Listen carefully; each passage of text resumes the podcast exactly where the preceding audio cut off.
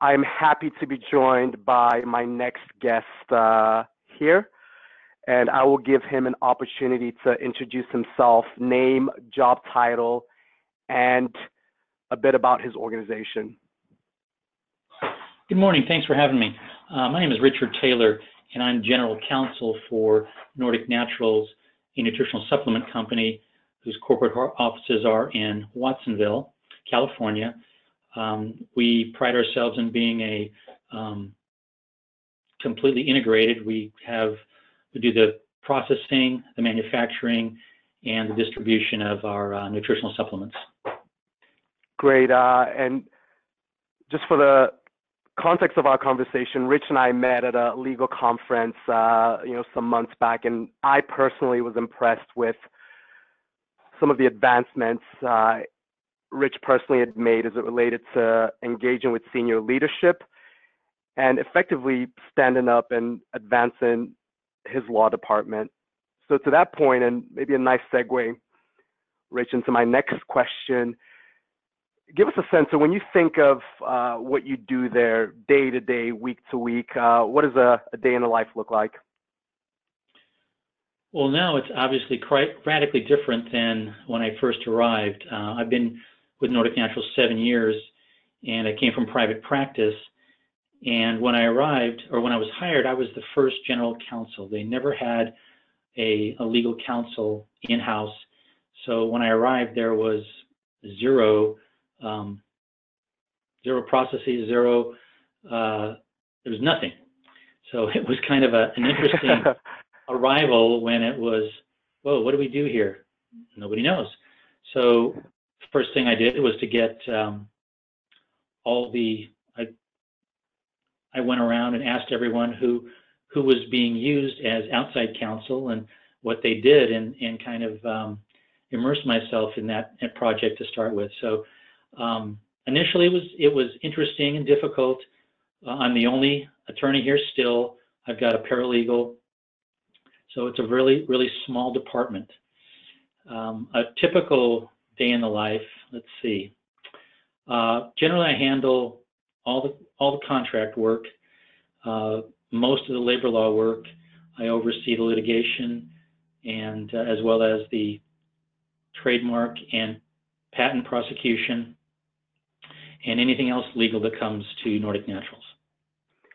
Yeah, Richard, that's fascinating, right? Uh, from any number of angles, I, I, would imagine, you know, you're not busy at all, right? You don't need 25-hour days. You know, you're you're you're good to go. Just a series of vacations, uh, given all of those responsibilities, right? well, there's lots to do, but um, I'm also given the authority to, when I need outside counsel's help, I'm able to get it.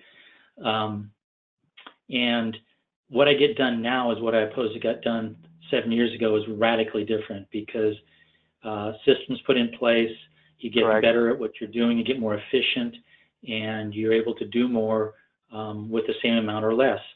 So yeah. Um, and it's very interesting. I, I, you know, to pick up on that phrase, you know, do more with uh, with less.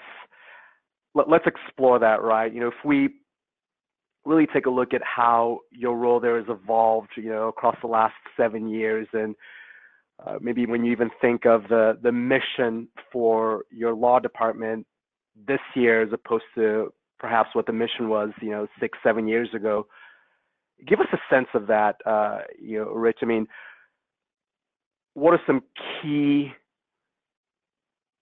impressions or in fact uh, you know if you had sort of an internal brand for your department maybe it's you know business advisor or you know risk manager i mean what are some key sort of principles and brand principles that you use to sort of define what you do and how that's evolved over the last seven years yeah there's there's really been a large evolutionary process as you could probably uh, suspect with coming in with nothing and developing the whole legal department um, I see myself now as a um, as an advisor, as a trainer, as huh. a uh, and a trainer. You say, oh, but when I think one of the biggest fun things about my job is when I was in in private practice.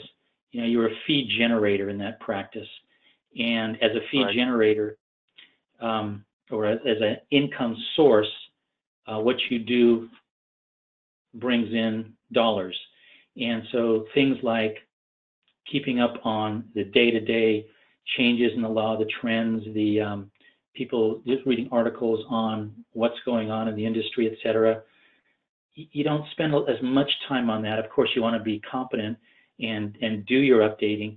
But um, now that I'm not a fee generator, um, it's much more important to keep up on the day to day. Every day I look at articles and law changes, both nationally and, and statewide, and I find out what I need to do to communicate that to all the members that in, in the organization that that affects.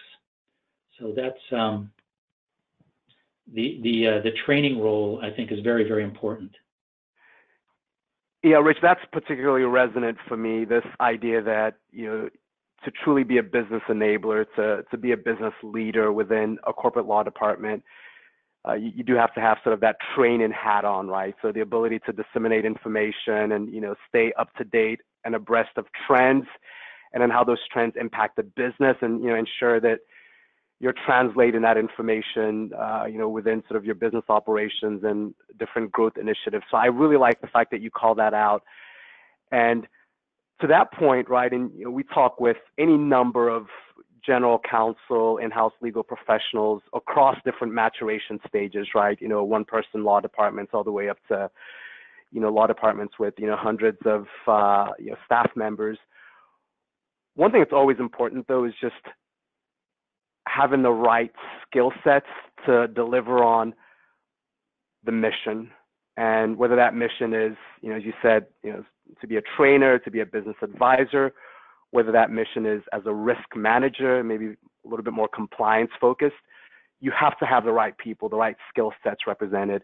Uh, why don't you take us through sort of your philosophy, Rich, on leveraging outside counsel relationships, identifying characteristics of professionals that you choose to work with, and frankly, professionals that you choose not to work with, in really driving the mission there? Okay, I'm a I'm really a systems guy. I'm really a process oriented person.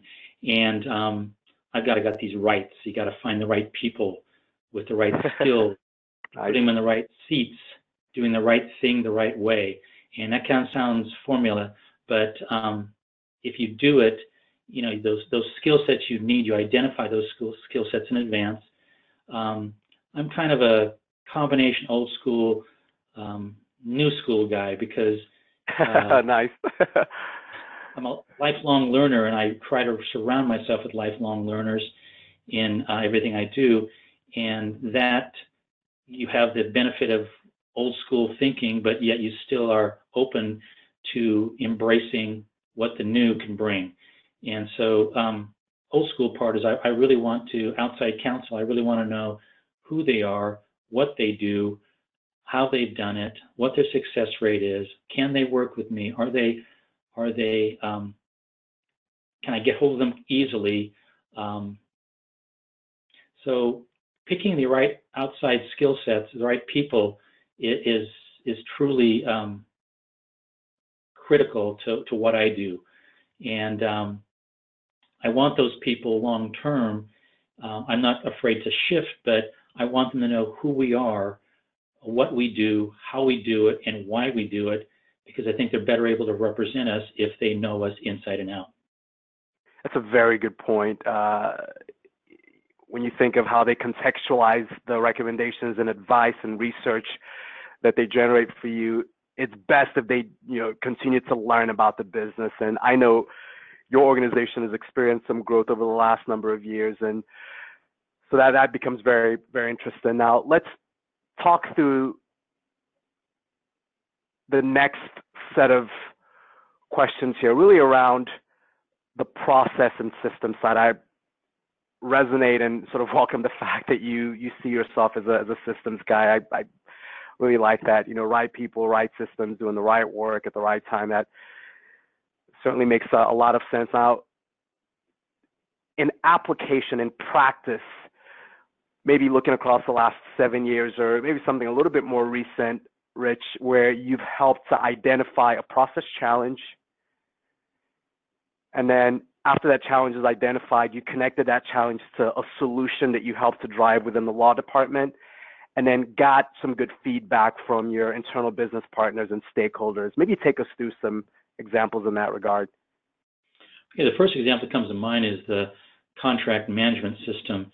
Um, when I arrived, contracts, you know, we were all in different departments. They were sometimes signed willy-nilly. Sometimes they were signed without any um, review. Sometimes they were sent out to outside counsel. There was just nothing, no process for for how they worked, and um, it was a very frustrating process for the stakeholders because oftentimes it would take weeks, sometimes months to get the contract signed because of the back and forth with the lawyers and their. So when I came in and we set up this, I mean, over time it's evolved, but the contract management system is such that, um, you know, when they receive it, and I've done some, going back to the training, um, when they receive the contract, they're supposed to, there's two types, right? There are the types that I generate, and there are the types that are generated from outside companies. And those are probably 50 Exactly. 50. And if they're generated from me, I just want to know as much in advance as possible. Um, and they're given to me and I generate them. If they're coming from outside, then I've trained the various departments on what they need to do. As soon as they get it, they need to do certain things, you need to check off certain boxes, and they get it to me. And getting it to me is getting it to the, there's a um, an intake sheet that they fill out, which does the particulars. Do they want a meeting? Do they um, do they have any? They have to have read it. Uh, do they have any concerns about it? If they have any questions about it, they need. I need to know when it's due. I need to know when they received it. Uh, it's an accountability issue because sometimes I'll get it. How long have you had this? Uh, uh, a month. Now, and you're giving me That today. happens. You need a week. That you're going to have to wait. And so it, it's almost like a parental thing where you're punishing them for not doing their job. So, um, but we've got really good compliance over time. So this contract management system is in place, and um, it's really, really cut down the amount of time it takes to get contracts in and out. Um, it gets them reading the contracts in advance. It gets them understanding the contracts in advance and um, what I'm looking for particularly, um, and what uh, you know, typical examples. Have you worked with these people before? Because if not, then I want a fairly quick out clause. I, I don't want to be stuck into someone with a year, a year contract that we don't have a way out, and we've never done business with these people before, and we're paying them up front in advance. That's not a contract I'm comfortable with. exactly. They need to know these things. Oh, I've never worked with them. Um, you know, we can negotiate on the term, we can negotiate on the, the payment structure, et cetera. So I guess that's the first thing that comes to mind is the, the contract management system.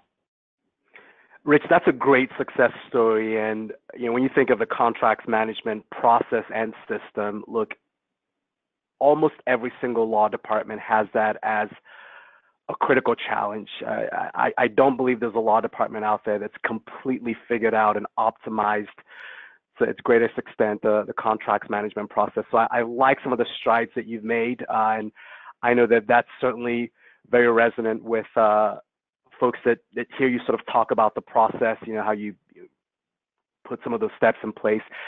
Just staying on that, right? I mean, this idea of, you know, reducing contract cycle time and, you know, driving efficiencies in the process. Do your internal business partners and your stakeholders, do they see those same benefits and are they embracing those same benefits? Absolutely. They see the benefits in the time turnaround. They see the benefits of, of um, they can tell in advance, they can tell the per- people they're negotiating with, at least partially, uh, my department, my legal department's not going to like this section. They're not going to like this section. So is, Mm. is that a, a deal killer? And so I kind of know in advance, they know in advance, and they know that maybe they need to look at another, another vendor or another um, provider. So they're uh, armed with, with tools in their toolbox that they didn't have before, and they like that, and it really works well for them as well. Yeah, that's a, fantastic way to just empower your internal business developers and, you know, internal sales and and you know other functions that are driving some of those relationships. I, I, really like that uh, example and to the point about empowerment. I mean that's true enablement. And why I ask whether they see those benefits and and part of what's underneath that question, Rich, is they do see the benefits and are they ascribing those benefits squarely on the shoulders of their law department? So are they saying, hey, without the law department's role, without Rich's role in this regard, we probably would have been at you know level C, but now we happen to be at level A minus or you know uh, level A plus. Give me a sense of who they ascribe those benefits to. I think they ascribe some of that to me, uh, and some of that to our department, but some of it also is they they take um, some of that and take pride in they, they've actually uh, worked with the process and help improve the process as well. And you know, when when you first get into an organization like this, there's a lot of reluctance. Oh my God, it's the legal department. Yeah. You know, it's they're gonna dot every I and cross every T, and and getting all the the stakeholders and all the employees to really buy in that, hey, he's just another one of the guys that are just wants to um, to make this a better uh, more efficient uh, process, and it's going to make our lives easier, not harder. Exactly. And to, to see that, uh, you know, today they embrace, especially like sales. I think I discussed these before that that um, you know I, I don't want to be looked at as a no sales department. I want to be looked at as enabling or helping sales because without sales, we don't have a business. I don't have a job. So I want to do sales, but I want to at the same time minimize risk and um, do things that don't create roadblocks and help na navigate the minefields that are out there so that uh, we can do uh, go very straightforward in, in, getting our products on the market, uh, developing new products, uh, getting better at what we do, and um, selling more. Yeah, Rich, that's very well said, uh, particularly around the impression of other legal departments, you know, kind of the no sales, you know, revenue prevention department. And you're certainly doing your part very successfully, uh, I should note, in, in changing that, you know, impression and perception. So very well said. Last couple of questions here as we start to round out. Again, you've shared just with us and some really good insights. What are your thoughts on value measurements and metrics and KPIs and those up as part of a report? Is that something that you've been either inspired to do based on the culture there, maybe not so much inspired to do. These conversations are more informal. Maybe take us through your, your thinking in that regard. Um, yeah, we haven't done a lot with that in the legal department. We've been too busy doing other things, but uh, certainly yeah. that certainly um, that's been put out there with um, with outside counsel spend. You know, I'm very very meticulous about who we use, why we use them, uh, I want to get value. Um, I don't want to have to pay prices that I think are prohibitive. Um, I want to have budgets in advance. Um, I want to have uh, deliverables. I want to be able to talk to the counsel responsible at the end about how it went, get the scorecard so that uh, how it went, uh, did we get expectations, um, did we meet budget, um, you know, reward if it's if it's a particularly good success, doing alternate fee arrangements. So this, the scorecards are mostly have to do with outside counsel spend. Interesting. Yeah, that's very interesting. And th- that scorecard and process, uh, I guess, just within this, you know, second to last question here, that uh, scorecard and process, Rich, is collaborative. So that's between you and outside counsel. You're coming up with those questions around whether it's a postmortem, whether it's you know kind of an alignment review. Uh, give me a sense of how that scorecard actually takes shape. Well, I have a, a scorecard. I'm not uh, going to go on the particulars, but there's there's various um, uh, columns in the scorecard, and the outside counsel has these in advance. They know what they're going to be graded on. Um, they actually embrace that. They um, ah, interesting because the counsel I work with, again, I'm, I'm, I really want them to know who we are, and that's a process of, you know, sometimes they'll come out and visit us to our corporate headquarters, meet some of the, the key stakeholders, et cetera. But um, they've embraced that, and um, the process usually goes pretty smooth. Okay. And I usually have one one attorney in the firm that it manages that, and obviously the various projects may be referred out to other attorneys, but um, but the scorecard is something that uh, everyone knows in advance and knows what it's going to be like. So um, it, it's been working out really well. Yeah, look, that that that's certainly you know just given some of our benchmarking, uh, you know, Rich, and also just drawn from some of my you know experiences and anecdotes. That's a really good practice. Uh, you know, to be honest with you, that you've established and to the point about how your outside counsel they they embrace that uh, really on the front end. So you know you may get you know one or two maybe touch bases where folks may want to learn a, a, little bit you know a little bit more about that and, and pick your brain a bit because I I would venture to say there are a number of individuals in your position that haven't quite figured that out yet, just the, the right sort of sequence and, and, and how do you sort of ensure that you get outside counsel to embrace that. So again, very well done in that regard. Last question here. Looking across the next five to 10 years, uh, Rich, where do you see yourself, you know, professionally, personally? And you could take this question in any direction. Go ahead. Okay. Well, I see myself professionally um, growing daily, hopefully. Um, the department, I think, is going to grow because I think that uh, there's some things we can hire more people to do more things uh, in-house. Um, I think because I think the company is on a really, really upward cycle, and we're we're um, we're doing some great things, and I'm I'm uh, absolutely sold on it because it's like I said, I'm I, it's a health and fitness company, and that's that's one of my passions, or my passions, my health and fitness. I've been a workout guru since five years old for six days a week without it's ambitious. It's uh, really ambitious. I came to I came to this organization with that in mind. Is uh, when I left private practice, if I was going to leave, what what would I leave for? And there was a checklist, and this company met all the checklists, and so that's why I, I got here. And so in, in in the next five years, I see us growing. I see myself growing. I see the department growing, and um, I see nothing but good things. And oh, by the way, this, um, oh, go ahead. first arrived, uh, being alone here, you know, in a law firm environment, you always have somebody walk down the hall and talk to. When I arrived here, I had nobody to talk to. I had to reach out to friends and colleagues, and um, I really was thankful for them to uh, allow me to to tap them for in no fee. And so I, I feel compelled that um, to reach out and help anybody. Anybody wants to reach out, I'm more than happy to talk about my experiences. I hardly know everything. I know very little, but what I do know, I'm happy to share.